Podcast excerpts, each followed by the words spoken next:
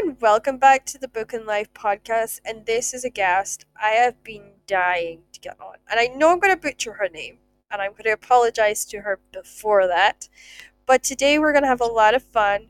We're going to be talking about one of my favorite subjects.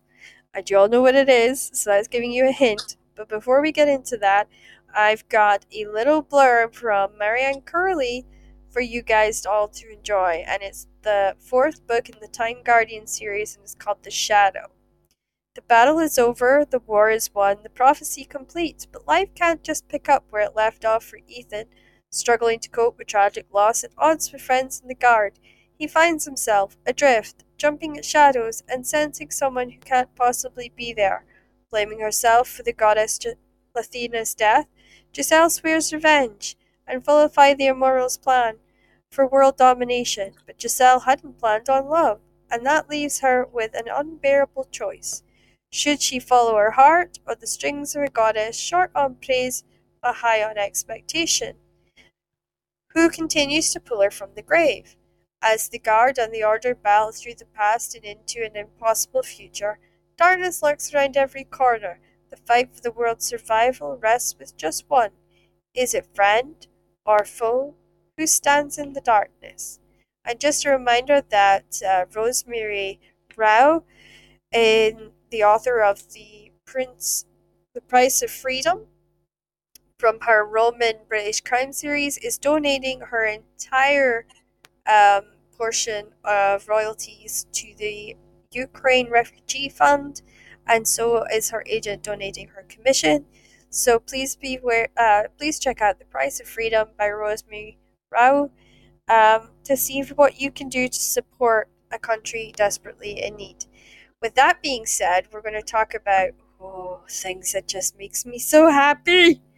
So I'm not going to screw up her name too badly, I hope, but please welcome Maya Amwa. Did I get that right? Amayao. Um, Amaya. Okay, I was close. I was close. God damn it. I, you know, I was practicing that all morning. Don't worry, I'm one of the people who I don't care if people pronounce my name wrong. I know it's difficult, and I'm not get mad because I'm bad at pronouncing names. So yeah.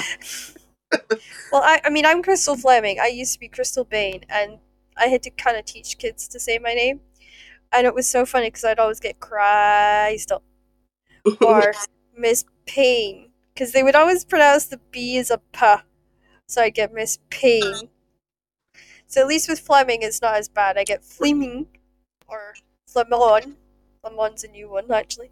So yeah, when I was working with kids, it was always always interesting. Uh, so when I get people's names wrong, I still feel bad.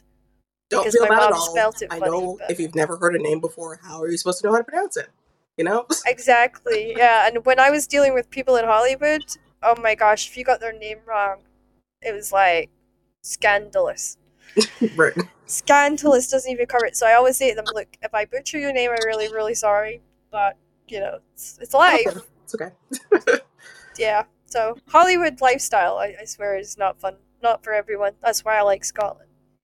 So I have to say that having you on for when it all syncs up is just a dream come true for me. I know it's this is your debut novel. I know I'm one of the first people to interview you, but I saw it. You've already got four reviews. You're five out of five.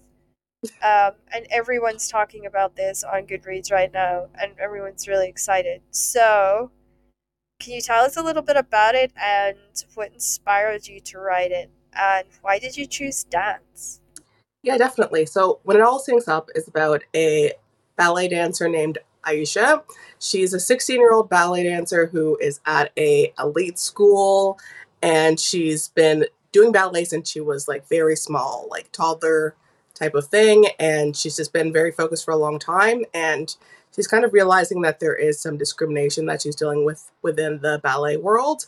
And that's preventing her from moving forward with her career. And that dealing with that has kind of caused some mental health issues for her and she has to kind of take a step back from her goal of achieving like getting into an apprenticeship getting into a, a great ballet like um company and she needs to take a step back and think about her mental health and like why is she doing this Is it because other people are telling her she should be a dancer, or if she actually wants to be a dancer, and kind of dealing with the trauma that she's faced with discrimination in that in that arena. So that's the main part of it. Um, so I love dance. Um, I'm not a professional ballet dancer. Um, it's a really hard thing to do. You have to be an extreme athlete, and I have Yep. severe asthma. so I do dance every day, and it's a big part of my wellness. But I don't do professional ballet um, since it's like It's hard. It really is hard going. I'll I'll give you that. I uh, I never was professional, but I was professional street hip hop. But we performed in clubs, so we used to make up storylines, and we would perform stories in the clubs. So sometimes I would be doing a dance lift on a bar or on a DJ booth or jumping off something and getting caught or thrown in the air. So it was very much like a contemporary hip hop style, but we called it street and we called it flying because it was a lot to do with flying through the air and using our bodies to tell stories. Um, sometimes I got dropped on my head because my partner got distracted by short skirts. oh no. Oh no, it's it's it's, it's hilarious. He we're in this really really dangerous lift on a bar, which means we don't have a lot of space. And this girl comes by, and um, I swear the skirt was low enough we could see her knickers, and it was very very short. And he could not resist. Oh he no. couldn't resist looking at her. And one minute I was above his head, and the next minute I went over his head and was lying flat on my back on the bar, thinking, I hate you so much right now. Yeah, dance definitely takes a lot of trust um, when you have a partner. And so Aisha's partner in the book is someone named Neil, who's her best friend. And um, they've always had a very close bond. Um, and so while Aisha is dealing with her mental health issues um, due to like what's going on with like this discrimination in ballet and wondering if this is like what she truly wants, he's dealing with an ad- addiction issue and she's putting a Yeah. lot of her attention into helping him deal with this rather than focusing on her own issues for the ma- Yeah. i guess yeah the majority of the book she's doing that and then kind of realizing like oh like i'm dealing with stuff too that i need to work through and dealing with that through conventional therapy and then also through dance so even though dance has been something that's caused trauma for her it's also something that is is helping to heal her when she starts to explore um, contemporary and, and modern dance and that's how she's able to slowly figure out what she truly wants and what her her identity is. And I think that's a great um, story to be kind of not only covering mental health, especially after the last two years, but also to be kind of doing that story of it's okay to go find yourself. I think um, being a dancer, I knew very well that we were not expected to find ourselves. We were expected to play these um, larger than life characters and be something else other than ourselves. And that, I mean, it took me a very long time to figure out who I was and not who my dance character was. Um, so I love that. I love the fact she's going on this journey. And you're right. I mean, pain addiction, pain pill addiction is exceedingly bad in dancing as well as cocaine. So it's really good to hear a story of somebody not ending up in the grave, actually getting help from trusted friends. Because a lot of dancers, because it's such a cutthroat business, they would just move on to somebody else. They wouldn't bother to, to stick around and put that time and that effort into helping someone. So I I think that's amazing what you're doing, and I really think that's such a positive message to hear. So I'm very very overwhelmingly blessed to have you on at the moment. No problem at all. I'm really happy to be here. And sometimes it's fun to explore ideas. So what I know this sounds awful, but what inspires you inspired you to write this? What was like your moment of I need to write a dance book that covers all these these issues? Well, like I said, like I'm not a professional dancer, but dance has been a huge part of myself since like before I can remember. Like um if I hear Yeah. music, then I'm dancing. Like that's kind of like the main part of my life where it's just like if I hear something, I need to start dancing and that's Yep. how it, it works for me. So like even like that's kind of like the main like core memories I have as a young child of just like I if I'm somewhere, even if it's in public, if I hear hear music, I'm just gonna be up there just um expressing what I want to express. So Yeah. um that's something that Aisha shares with me, um, but she kind of like went somewhere else with it. Like I would say writing is like my main passion that I explored from when I was a kid because it was just something Yeah. that we did in our household. So, um, writing and dancing are important for me, but it's more like my main character is like she's into dancing, that's her whole life. And then kind of dealing with like, what do you do when your passion is something that you've loved all your life, but it doesn't love you back? And you have Yeah. to kind of figure out how to deal with that and how to make concessions of like, oh, like maybe I can figure out another way to get through um, people like passing me up for roles or like not thinking that I'm aesthetically fitting into a show so they don't cast me, stuff like that. Um, and then, because that's, yeah, it's very, uh, you know, relevant to like the dance world right now. And I, I also think it's very relevant to publishing as well because I mean it is a case of not not the, you know we all don't fit the same shoe in particularly in, in publishing as well. So if somebody's not essentially sold on your voice they might not necessarily pick you up and give you a chance. So you know not every industry is going to love you back and and I learned that the hard way in wrestling. I was I so I was dancing in nightclubs but I was training to be a wrestling writer which sounds really weird when I say it. Out loud um, but essentially, you know, I was, I was training under Vince Russo and I was working with these wrestlers to learn how to write wrestling matches because I knew physically I wasn't going to be able to do it. And uh, that led me to understanding that their business really doesn't love them back. In fact, it hates them. And uh, yeah, and I felt that myself and I felt just totally uh, blown away by the fact that not every industry loves you back and not every industry is going to understand you. So, yeah, I mean, I, I just love that element that you were able to include in that. yeah, like even though I've I've never been in the professional dance world and seen that type of thing happen to me, it's happened to me in, in every other area of my life. So I can still relate to it. Yeah, and I think it's a good way because you're you're encouraging people to um, self-expression. Hold on a second.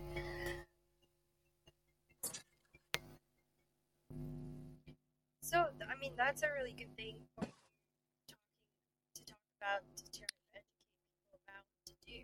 I think that's, that's really awesome. So, where do you kind of envision your dream book going? Like, where do you see it going, and where do you see things changing in regards to that book? Do you have like a set dream you want to see it achieve, or um, has it already kind of achieved that goal for you? Right. Okay. So, in terms of dance and uh, dancers of color, specifically Black dancers, um, when I was doing my research, I, I was researching a lot about Misty Copeland. Um, was at the American Dance Theater, one of the first Black dancers to be a principal dancer, um, and also uh, Ma- uh, Michaela DePrince, um, who is uh, explicitly mentioned in the book, um, who is one of the um, most successful um, dark-skinned Black dancers um, in the world. So I know Um, she's amazing. yeah, she is amazing. So she's um, one of the main inspira- inspirations of my main character because um, kind of like she's a dark skinned black girl looking for inspiration and she sees Michaela Cole succeeding. So she kind of has her as her inner like cheerleader, like keep going. And that's kind of a consistent uh, theme throughout the book. So with um, even with Misty, she released an article like um, in 2020 um, talking about the fact that she was actually uh, taken out of Swan Lake at her company because they didn't want her in there because she wasn't fitting the aesthetic of Swan Lake in 2020 Yeah, that's right. as a light skinned dancer. Um, so that kind of speaks to how severe the um, racism in the ballet world is at this time. It's really bad, yeah. yeah. so that's why I wanted to kind of speak to like Misty Copeland is a light skinned dancer, my character is a dark skinned dancer, and how much um resistance and barriers a dark skinned dancer would be dealing with at the same time to the point of like not being able to get it even into into a company. Um so Yeah. that thing. Of course. So I'm hoping to see more progress, like even my character's progress in the book is I guess speculative speculative in a way because um she's a Canadian dancer. I I haven't seen like a lot of like black Canadian female dancers do as that well currently. Um because it's a very uh, tough market, yeah. Right. So I'm hoping it serves as kind of like a inspirational thing to like dancers um, these days who are like hoping that like the traditional ballet world opens up even more because um, the the National Ballet of Canada um, they have become slightly more diverse, but I'm hoping to see even more of that diversity come through um, in the future, especially for um, Yeah. darker skinned dancers. Yeah, no, I agree with that. And I would love to see sort of a more equal kind of dance world arrive because right now it's very unequal. You know, we're seeing disabled dancers not getting the same opportunities. We're seeing sort of my other minorities of dancers not getting that sort of ability to break in and to really make a name for themselves. And I think ballet is going to be very much the last, I would say the last hurdle of inclusion and I think that's because it's it's been very much uh, a symbol of privilege for so long, and I, I I hate saying that No, as a dancer, but it was. yeah.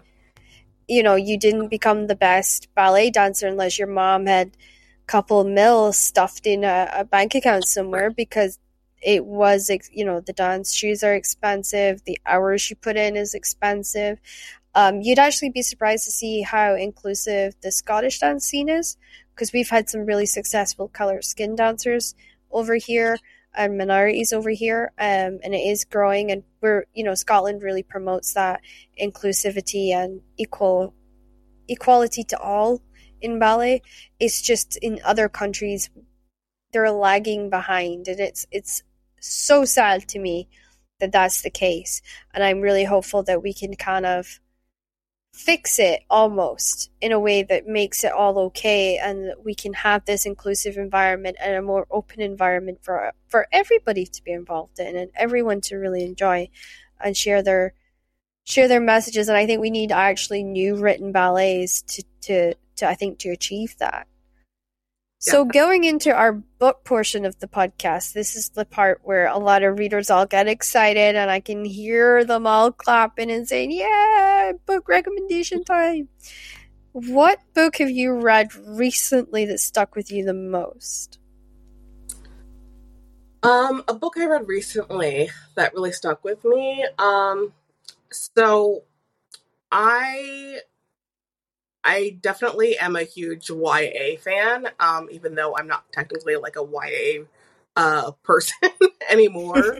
um, Yeah. what I really love about YA and, and what compels me to write YA is um just like the first, like I feel like that first experiences I feel like are very um I don't know, they're just exciting, you know, when you have that first love, first crush type of thing, or the first time, or while you're realizing who you really are. Like, I think that's a really Yeah. exciting time, and that's what compels me to, um, you know, just read YA. So, uh, Oh, I get it. I mean, I'm 33 years old and I still love to read YA. And but I think like my excuse when I when I really think about it is because I spent my life growing up in hospital. Um, so before I kind of got out and I got into the dance scene and I, I kind of caused a bit of mayhem, I, I lived in hospitals. So my first was really in the confines of wards. And that's a tip for a totally different environment than what normal kids get to experience. And, and in some ways, I didn't have that childhood because I was, you know, attempting to fight off quite a di- disabling and crippling disease.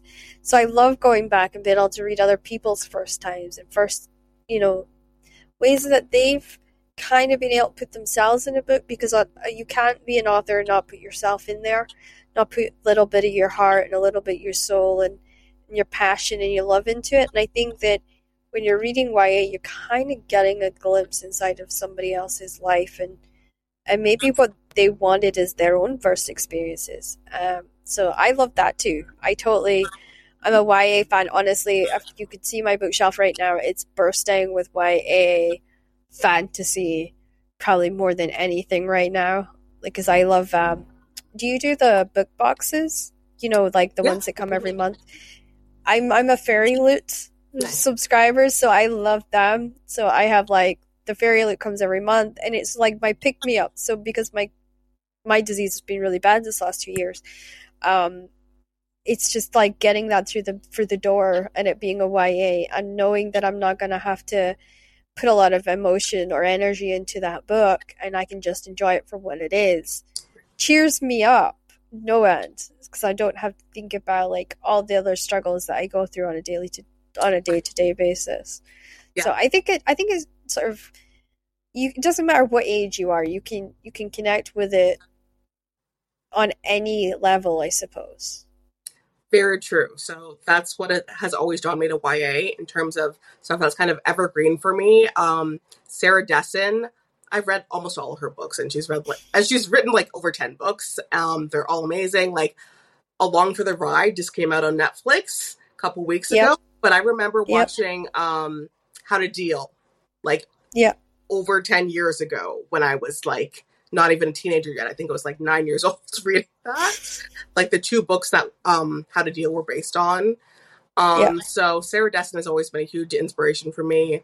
Um and at that time there weren't really a lot of um people of color writing um books like that. So I'm just really excited to see a lot of authors coming up right now. Like Joya Goffney is a huge person that she's a huge author who's an inspiration for me because she wrote um excuse me when i ugly cry um Which, was a gave me that fantastic book, yeah. yeah it was fantastic um she's she's great so it really gave me that type of sarah dessen vibe but in a way that i could like personally relate to so yeah And we all ugly cry. I mean, there's not not a girl in this world that doesn't ugly cry. You know, because we all have those moments where we're just like, "Oh, fuck it, mm, gonna let it go," and you just you you do you let go and you just cry your heart out because sometimes you just need a good cry to let all of that steam out and you can just get started all over again. Um, so yeah, no, I love. I, that's why I loved it because I didn't feel so guilty about my evil for my ugly cries anymore. Um, it's more. I get. Do you ever get embarrassed when you cry and you end up with like I have to go get tissues because I get like super embarrassed about my nose running. oh yeah no i never So cry in public um i'm Yeah. like it's actually very similar to my main character in um when it all syncs up like crying isn't like a thing like as a dancer she's just like i have to be strong i have to just be happy all Yep. the time so Yep. i'm not completely related to my character but in that sense of just like we don't cry that's kind Yeah. of yeah I mean, I don't either, but like, there's those moments in hospital where you're just like, everything gets too much, and you're just like, I need an ugly cry, and I go into the bathroom and I like lock the door and I just like go, but then I have these moments where I actually stop just for like a second to blow my nose. Yeah. because I I, I can't have a runny nose. I'm like the weirdest person ever. Like me and my husband could have a fight, and if I've got a runny nose, I'm like, pause, so I can go get tissue. And he thinks it's so weird. Like it's the, it's our kind of like our out for an argument almost, because like he understands that I can't have a runny nose. But if his nose is running, he just continues on, and I'm, I have to then go get him one because I can't, I can't bear to look, can't bear to watch his running nose. yeah I'm just like here. Um, bless him, he's six foot two, and he just yeah, he does not not find me funny sometimes, but on that one, yeah. hmm So if you just had like endless amount of time, what author would you pick, past or present, to just sit and read and enjoy? Oh, definitely Courtney Summers, um, who's a Canadian author. Um, their most popular book is Sadie, um, but I started reading them with their first book when I was 16, It Cracked Up to Be. So All right, okay. walked into a bookstore and saw their book and bought it and then read it in literally one night, the quickest I've ever read a book. Um, Yep. So, yeah, Courtney Summers, she um, just writes books about unlikable girls, admittedly, from her perspective.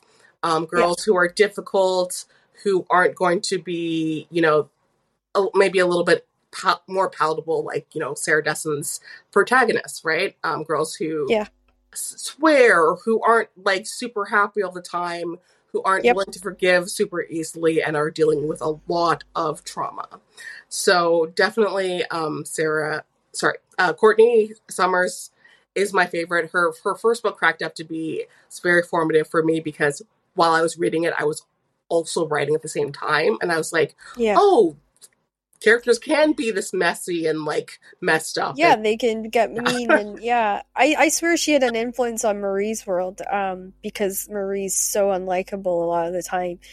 Because she does things and then you almost have to think, well, why you almost have that moment of, oh, I know why she's done that. It's because she's protecting her sister or she's doing something for her dad or do you know what I mean? It, you have that kind of dawning moment, but for that first little while you're like, fucking hate this chick you know but then you realize like i always leave that little thread of, of realization for people to kind of pick up on with her and she seems bossy and like she's she's got it all together but in actuality she's a huge utter emotional mess behind the scenes like she's never dealt with anything she's never figured out who she is she's just always gone not reacted to everything that's happened rather than uh, get ahead of things and get things under control so i love that i so actually you kind of made me reveal a little bit more about Marie's world than than any of my readers I've ever known before. So that's kind of cool.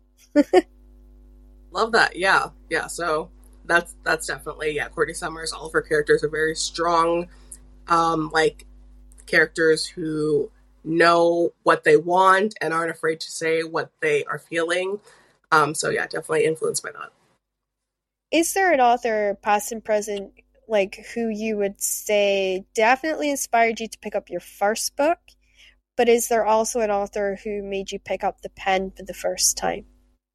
Oh yeah, so definitely um Catherine Applegate or K A Applegate, who wrote the Animorph series. So I talk about the Animorphs way too much, and people are just like, Animorphs are bad. Have you seen the covers? The covers are like the most horrific, nightmarish things you've ever seen. So Yep. for people who don't know, Animorphs is, is about um it's like a sci-fi type of thing where like these like 13 14 year olds um discover that there are aliens who are trying to take over the world but there are good aliens who are trying to help them and the good aliens give them the ability to morph into any animal that they want to stop the bad bad aliens so I love that though. That's like that's an actual really awesome sci-fi compared to some of the ones that I've been introduced to. Like somebody just get I had to just do a thing on The Dispossessed by Ursula Mhm. Le Guin and I swear that went right over my head. I just had no clue what on earth I was reading. So I'm always wary about sci-fi because of that. I always feel like I'm not smart enough to understand it. So I love when I hear one that I'm like, "Oh, I I get that. That's that's a good series." Yeah. So Yeah, um, you're you're exciting. kind of swaying me that way a bit more. Definitely. These were just like scholastic, really short paperbacks that I was reading when I was like, I don't know, like 12. So it, it was very accessible for sure. Um, of course, yeah. It was accessible, but I was just like, I feel like parents didn't realize how dark these books were because it was just about like Yeah. these 12, 14, 13 year olds like killing aliens and like adults who. Okay, so the aliens were taking over basically like very similar to Stephanie Meyer's book, The Host, where it was a Yeah. parasite that would take over humans and no one knew that they were taken over. And Yeah. um, I, Stephanie Miles def- definitely stole that from um, Animorphs. but I think so too. Like she gets accused of a lot, but I I cannot deny that she did do that. I think quite badly. Did you actually get her um her latest one, Edward? oh no, I never actually read that. And I was obsessed with Twilight when I was a teenager. And I was Don't don't read it. Seriously. um, I won't. I made the big mistake. Um, I was last year. I could do nothing but read. I was, I was stuck in hospital. I was in ICU most of it, and my husband picked a book for me. And unfortunately, he picked Edward.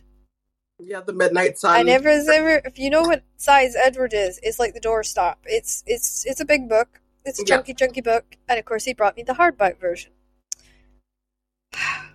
So yeah, I had to try and read in a hospital bed when I couldn't lift my legs up, and I couldn't like hold it with my arms because it was full of tubes and stuff. So I had like pillows trying to read, um, and it was just a thing. It was just, oh, it was awful. Yeah. And I wish I could have just like gotten into the story and it being different. And I really thought it would be different. I thought it would have been more about Edward's life before Bella, but it really wasn't. It was about all those times he would disappear on her, and it just I felt really yeah, it just wasn't wasn't what I thought it was going to be, and I just felt very let down. Um, I love all her other work, and I think she's a really talented writer. Um, and we all have one bad book, and I think I think unfortunately that was just hers. Yeah, like I remember, like when Twilight came out, I was like 15, 16, so I was right in the Yeah. pocket for to be fully into it, and then then seeing that it was going to be made into a movie, and then it was Robert Pattinson, who I was in love with. You know, it was Yep. a problem for me. Oh, it But, was a um, problem for all of us. I was like 20 odds, and I had a partner, and I've been with this guy for 14 years, and I was so addicted. I, you know, like his cousins gave me them, and they were like, "You've got to read this." And next thing I knew, I read the whole three books, and I'm like, "What did you guys do to me?" Yeah, it was it was a lot. it was a lot. It was a lot, and I was in my 20s, and I'm thinking, "Wow." I had so many like thoughts on that book in like half an hour. It was ridiculous. So, So when I you go to bookstores, what genre would you say that you're drawn to more? And this can, can you can like because we all do it online. We always Google books online, and we always look at bookstores online. So what's the ones you look at when you're online, and what's the ones that you tend to navigate to when you're in the bookstore? So yeah, uh, like I said, I'm a big fan of young adults. I've been not like um drawn more to adult romance recently. So like Tal- Talia Yeah. Hibbert type of stuff, um, like the Brown. Sisters. Um, that's been more interesting to me lately. I really like happy books. I have to say, like even though like I like a lot of trauma and like stuff happening in my books, but like even with like Sarah Dessen, how like there's a lot of dark stuff. It's like there's always something cute happening at the end. So that's yeah, kind of there's always a good ending. Yeah, yeah, I like that too. I think um, growing up with Mills and Boon kind of changed that for me. Like I know it's, I think it's Harlequin they call it aside you, um, but it's Mills and Boon here, and it's just very much of you get this very traumatic love story, and then you always get a happy ending at the end. And I was just always fascinated with them, and I started reading them when I was eight or nine, stealing them from my mother's drawer. And uh, of course, they were not suitable for an eight or nine year old, especially the Mills and Boon modern line, which was which was her favorite. Um, so yeah, uh, I love I love the happy story and the endings as well. But I also like ones that don't give me an ending that's almost like a cliffhanger, so that I have to go get the next one because it gives me an excuse to read um, read series, and I'm I'm huge on series reading. So yeah, I love that. for sure. Has there ever been a book that you've picked up and you just wished you'd never touched? I mean, a couple. Like, I feel like I'm not as extreme in my hatred for books as I was when I was younger. Like, when I was Yeah. a teen and I read a bad book, like, it made me so angry and I wanted to tell everyone about how much I hated it. And I'm Yeah. really glad that I wasn't on Goodreads then, so it could be used against me. yeah, because you'd have like 50 negative reviews or something. no, literally. Yeah. Yeah. No, I'm there. I'm there with you. So I Uh, choose, like, Shelfari, which is, like, extinct now, and I'm just like, thank God no one saw my reviews for things because now I'm in writing and people who worked in those books that I didn't like might see my review. Like that's just not good. So you, you'd actually realize uh, publishing is a very forgiving world, so you would never got like ousted just because you did a, like a bad review on somebody. But I think they would actually probably appreciate your honesty because that's that's something that we don't get a lot of in, in the publishing industry is honesty. You could, can get some really uh, good scam artists and con artists out there, so yeah, honesty is like a huge thing, and and I think the more honest you are, like you get a leg up almost because people tend to trust you more and want to want to see you succeed. So I would never worry about that. I think I think be honest about what you like and what you don't like, and and go for it. So we're going into the writing portion of this podcast, which everybody really adores and likes. How would you go about sort of creating your your angst moments, your your moments of darkness, and with the, your characters? Was there a particular thing that you did with the storylines uh, to get you into that frame of mind? Was it music, watching stuff? How did you go about creating those moments of um, I don't know if this character is going to survive or not? yeah, so I feel like those are the moments that I think about first when I'm creating the story. Um, those intense. I think we all do that actually. Yeah. So I feel like for me, definitely, definitely music plays a huge part. And it was very special for when it all syncs up because of the fact that like I, even though I'm not a professional dancer and I've never done like professional choreography, sometimes I would listen to a song and then I would just picture my characters like performing original choreography yep. to the song. And then it was just kind yep. of like me, like, okay, I'm picturing this, and then like let me just write it all down. So it yeah, was that type that's a better way of doing it than being a professional, trust me. it's much harder if you're a professional and you're I'm trying sure. to write down your choreography because you can't write down the name of the dance moves. You have to actually describe what they're doing. So you've got a leg up on a lot of us in that regard. I mean, it was a little bit easier for me because it was just like the emotional aspect of what they were doing rather yeah, than the technical exactly. aspect which um, when I shared the story with people who were actual dancers, they were just like, I could feel the emotion of it, even though you weren't describing all the technical stuff. Um, yeah. So I feel like um, my love of dance probably translated to, to that and like the emo- emotional aspect of just like sometimes like I have like very extensive playlists that have to do with yeah. very like very specific scenes. And like I know all authors have play- playlists but it's kind of like this is what my character was dancing to in this scene and like yep. what they were singing and like what covers they were doing. So all of that stuff. I've got that. Yep. I, I have I'm I'm one of those I have playlists for everything I write. And it's funny you say that because um, the playlist actually for Marie's World I think it's over a thousand hours of songs I have for three books because like I I did I never had the idea of scenes I wish I had your idea for scenes so I've just got like I kept adding music to that kind of playlist for that series and and now it's like a thousand hours and I'm thinking holy I'm never going to listen to all that. Like, you know, but you do end up doing it through edits and everything else if you keep playing the music while you're editing and reading and stuff. So, exactly. But I love that. I, I just love how you use that as your way of getting into that frame of mind.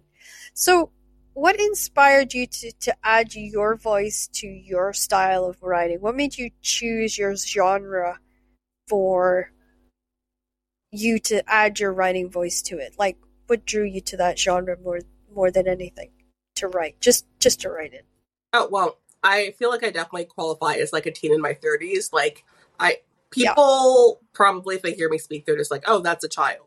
So that's no, like my no. You're not the only one. I get that all the time.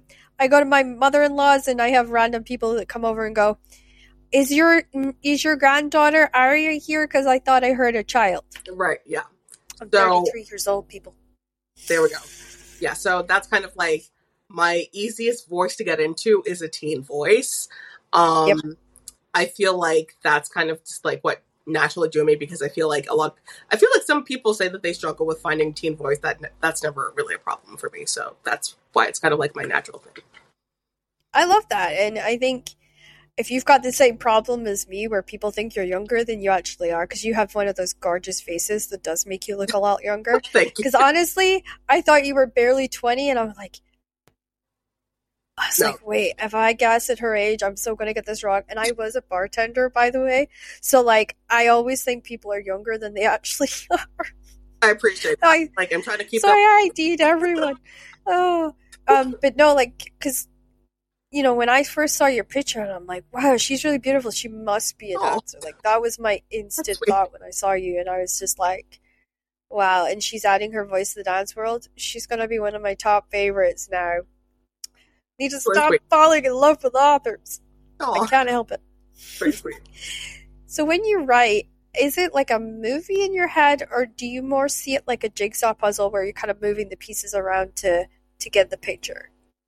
it's more like a movie because I'm seeing like all of the like dance um numbers in my head, and a lot yeah. of the numbers inspired like a lot of the major th- scenes in this book, right? So it was kind of like I'm just seeing them. I have like the people I fan casted as the characters, and like they're just kind of like talking and exploring, and that's how it kind of is for me. Oh, cool! I I love that. That is awesome. Like for for me, when I write romance it's a movie, but if I have to do crime, which I haven't, I haven't finished my crime novel, but I'm getting there. It's a very long, arduous process, but um, it's very much like a jigsaw puzzle because you're trying to take all the pieces together to kind of create that overall big picture of the murder. So it's very much, I think it's more a genre thing. Like if you're in a certain genre, it's movie based, and if you're in a different genre, it's very much jigsaw. So I, I, I mean, that's been my experience since doing the show. I've, I've interviewed. You're my twenty fourth episode, so like over the 24 it seems to be that's the consensus of what a lot of people say. Crime writers always say kind of you know the jigsaw angle and then other you know more romance writers and YA writers always say movie. So I find that interesting. I find that that comparison very interesting. I don't know if that makes any you know difference to you but I think knowing and understanding industry sometimes can help us um, lift other authors up and that's what i really want to do with this is to lift up everyone and give everybody a chance to have their voices heard. For sure. So which character either that you've read or you've written that stayed with you the most or the longest? Um probably parker from uh cracked up to be um by courtney oh Summers. okay.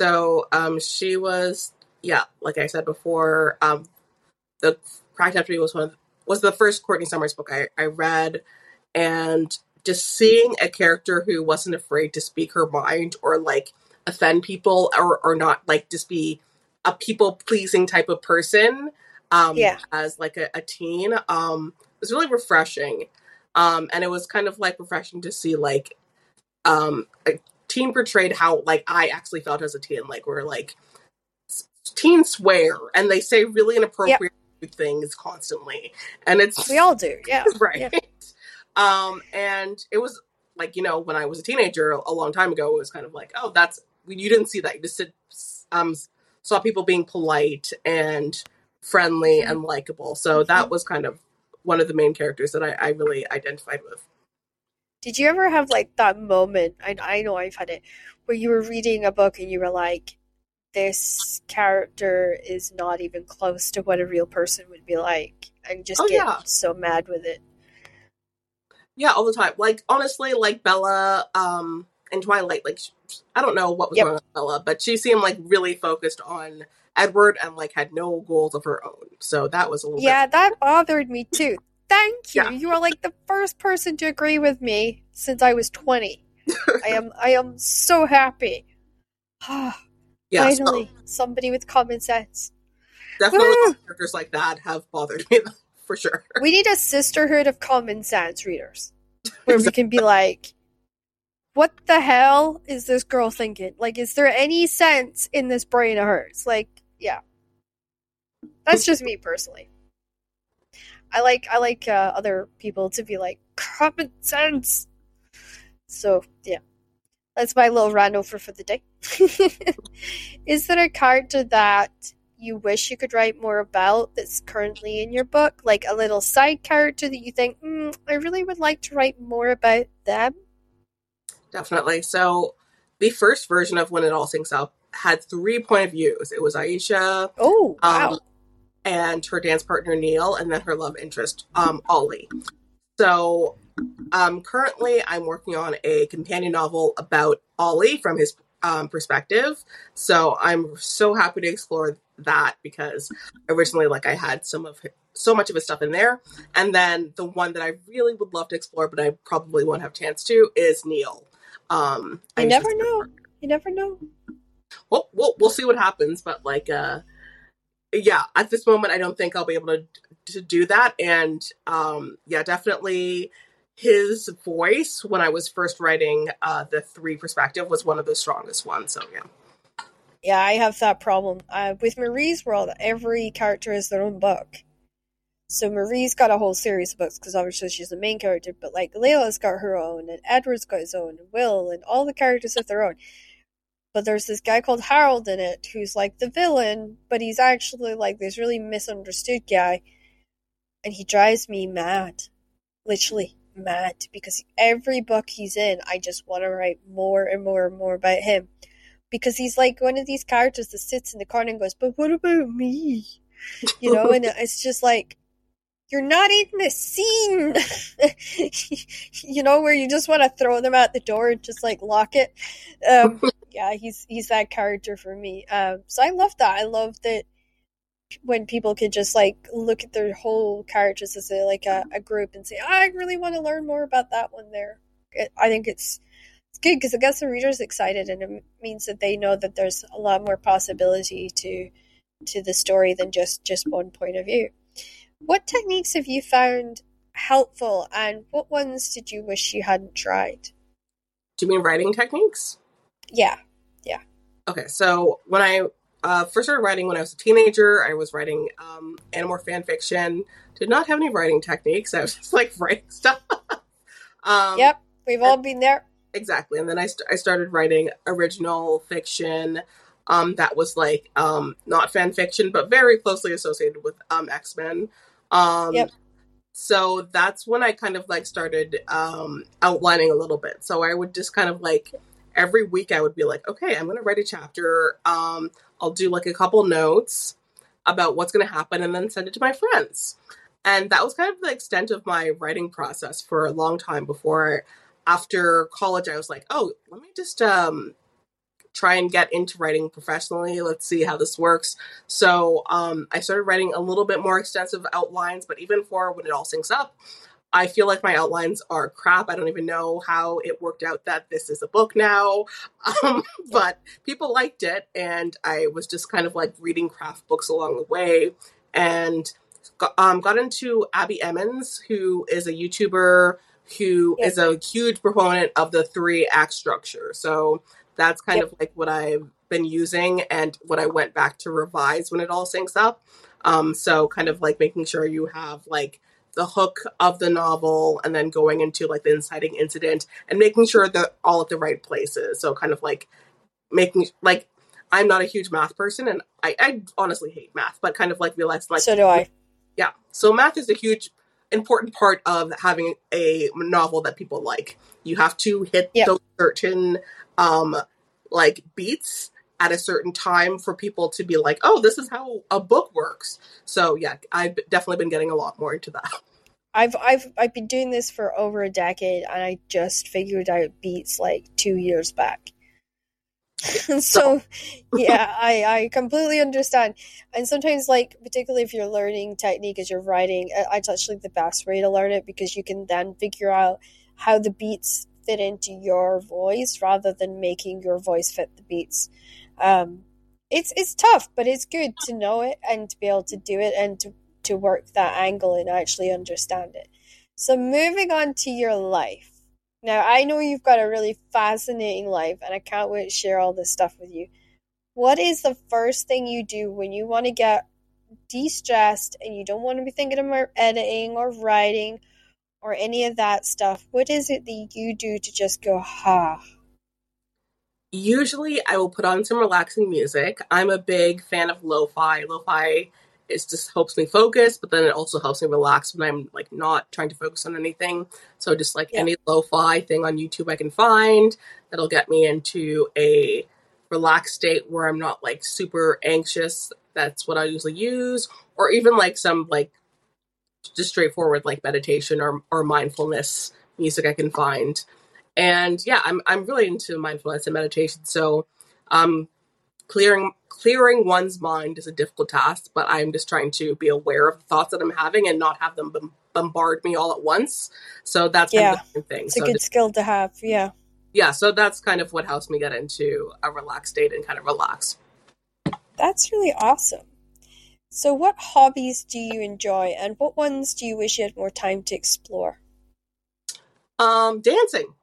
That's one of the main ones. So, I feel like it's kind of like this unfulfilled thing of like I have this character who's doing all this amazing dance moves that I could never do in a million years. So I, mm-hmm. I love mm-hmm. that aspect of it. Um, definitely.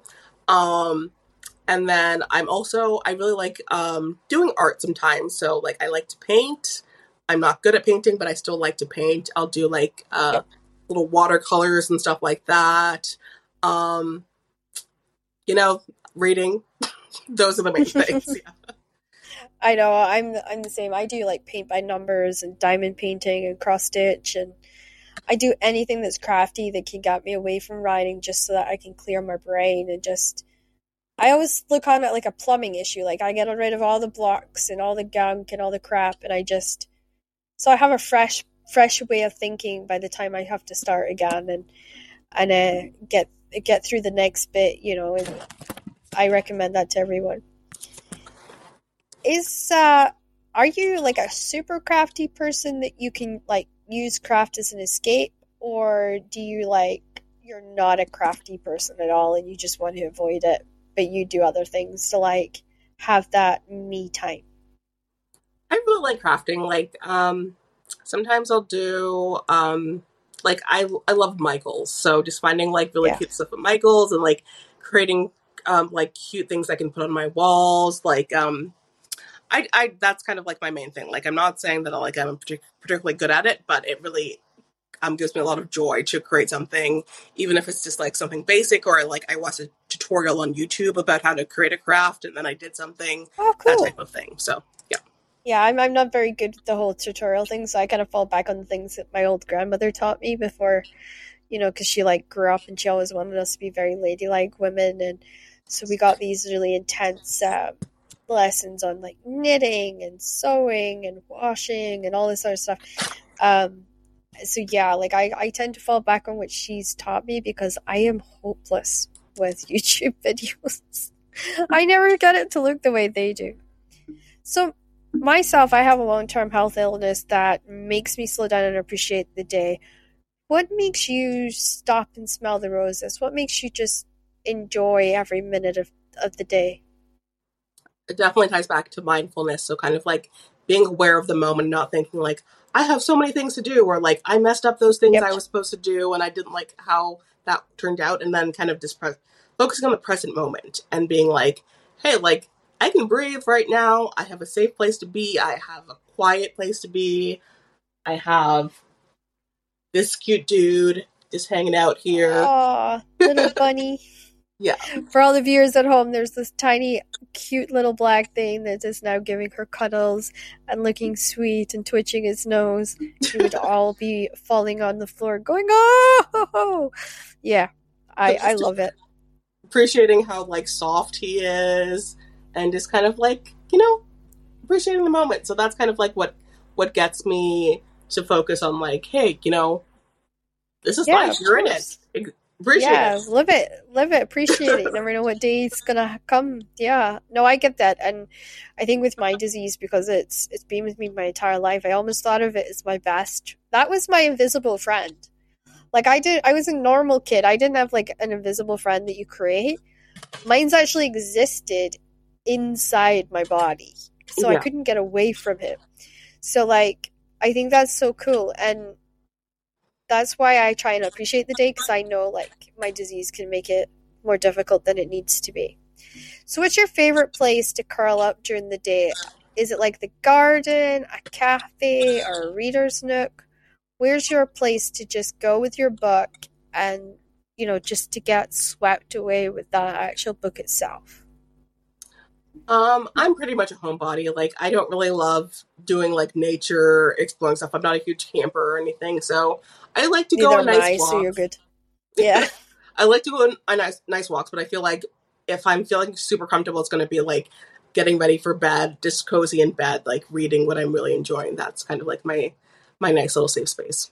That's my go-to as well. Like I either read in the bath for four hours, and my husband's like threatening to like physically remove me, or I'm curled up in the bed and he's trying to sleep, and I've got my little neck light on, and I'm trying to get through like just another chapter he'll sleep through just one more chapter, you know? Like, right. so yeah, I get that. I love that. Everyone's got to have their place to read, I think. Exactly. So we're at the final part of the game, the show, which is actually the word game. Now, this is where all of uh, my guests get anxious, and so do I. I don't know why. It seems to be an instant reaction. Um, and all the like the re- listeners kind of get all hyped up because they always like to hear what our answers are going to be. I suppose. Um, and I actually gave you the theme of an English cafe, a really sort of fancy English cafe. I don't know why. It's just sort of like kind of when I was picturing you, I just sort of pictured you sitting in high tea and having cakes and sticky buns and and just having that like really good time with you know the porcelain teacup and the cute little lace gloves. I don't know why. I went back to like fancy English time. I don't know how my head works. I love that. Yeah, well, you know, I I think on it like a Bridgerton. We have our Bridgerton moment, I suppose. So your first word is sweets. okay, so chocolate croissants, my, Oh, my absolute fave. Like it's this kind of like a Same. childhood thing for me where me and my mom would go to the bakery, we would get a chocolate croissant, and then we would go to the patio and like eat them. Yeah, so that's a huge thing for me. Chocolate croissants. Um, and then just straight donuts, especially uh, sour cream glazed, which is kind of like a cake donut. Um, Yeah. that's just oh, it's my fave. I know, I know what you mean. So what about coffee? coffee, I I don't like coffee. if I have a coffee, it's pro- probably going to be like um, two thirds milk and mostly sugar.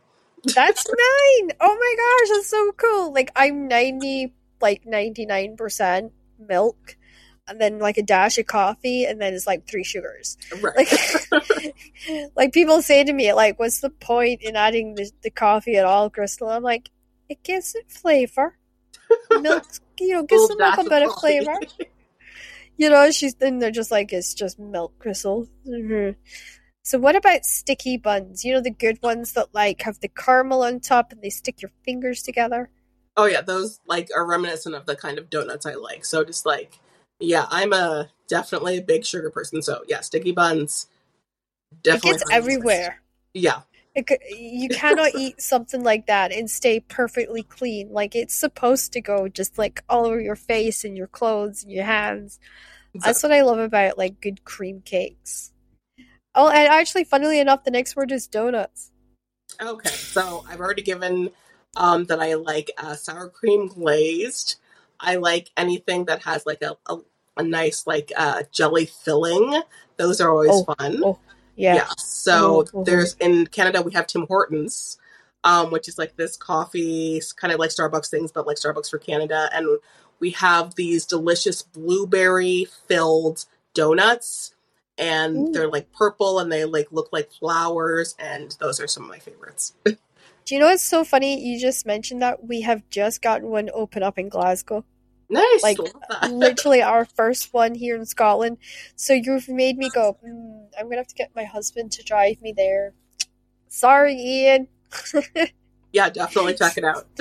he's he's he's gonna hate me. He's like, "Would you stop coming up with places?" so what about cheesecake? Oh yeah. So when I was a kid, I I did not get the appeal of cheesecake, but as I got older, one of my favorites um of all time. Uh I really like red velvet cheesecake. That's Yeah. just classic perfection. Like that's that's really what I enjoy. There's this um growing up, I didn't get it either, right? And then I went to my cousin's wedding, and there's this little um, hotel in an island called Orkney in Scotland that has this Orkney cheesecake, and it's Orkney fudge that makes the cheesecake. And I'm just telling you, it's the best I think I ever tasted in my life. So after this, I'll actually send you the recipe so you can try it. But oh, heaven, honestly, heaven in like a fork or a spoon or whatever you use. Just oh, you could eat just like the base and then fall in love with it. It's that good. I definitely feel that because chocolate cheesecakes, fudge, all that stuff. We have Cheesecake Factory. We only have a couple in Canada. There's only one I am uh, desperate to try that. city. Yeah. Um, the line is like you can can't get a reservation. You have to just be there and wait for two hours, and it's always oh jeez. Oh no. Well, it, it must be worth it though. yeah, yeah. I feel like um, it's a huge demand for us here. What about freshly baked rolls? What do you think of when you think of that? Oh, rolls. Um, so um, I am from uh, my ancestry is from West Africa, uh, specifically uh, Ghana, and we make these uh, sweet bread um, delicacies where it's kind of just like it looks like a normal loaf of bread, but it literally tastes like a donut when you like bite into it, and you just like dip it into like Oh, hot wow. chocolate. Yeah. So It's like you just take a hunk of the bread. It's not sliced. You just take a huge hunk and then you just like dip it in the hot chocolate, and it's just really delicious. So yeah, That sounds amazing. Yeah. it's referenced in the book, so you'll see that. So okay, well, I guess you kind of answered this question, but uh, bread. Oh yes, okay, yeah, that's definitely my answer. Um, sweet. So yeah, sweet bread. Uh, from Ghana. That's definitely my favorite. And then I'm a huge fan of just like um, just like really uh thick, floury, sugary breads in general. Um, there's I love so many um, now. Yeah. yeah, and then also besides that, just like grilled cheese, just on a nice. Grilled Oh, cheese does yeah, I not hit the same on like a whole wheat bread. You need to have white. No, it doesn't. Yeah, So, you need a I need a decent white bread for that. Yeah, I Exactly, totally agree. well, thank you so much for being on today. Uh, it has been an absolute dream and a pleasure. And you know, we definitely have to have you back for when your second book comes out. Um, so we can talk about it, and I will be spotlighting it in our monthly spotlighting that we do. I don't know exactly when that spotlight will come out because I'm still still trying to get all like the calendar stuff organized because like people don't realize podcasts take a lot to organize. Mhm. Um, but yeah, I'll let you know when it's spotlighted, and yeah, you let me know when your second one's coming out, and we'll get you back on, and we'll talk a little bit more, maybe even dive into your book a bit more because uh, we won't be spoiling anything for anybody. So does that sound like a plan? Are you up for coming back to the Book and Life podcast? Definitely. Yeah, for sure. So my second book will be coming out in 2024. So after next year, Perfect. definitely up for that. Yeah, well, hit me up when you know the dates and everything, and we'll we'll sit down and we'll we'll get into it, and we'll get into a lot more of the backgrounds and the dancers, and maybe a little bit more about the writing styles and techniques you used for actually putting it together. I think that would be That awesome. sounds yeah, that sounds super fun. Thank you so much, Crystal. This has been awesome. Mm-hmm. Not a problem. So remember to check back next week, guys, as we've got another guest. Not as gorgeous, but just as amazing. So wait, you'll not want to miss it. So I shall see you all next week.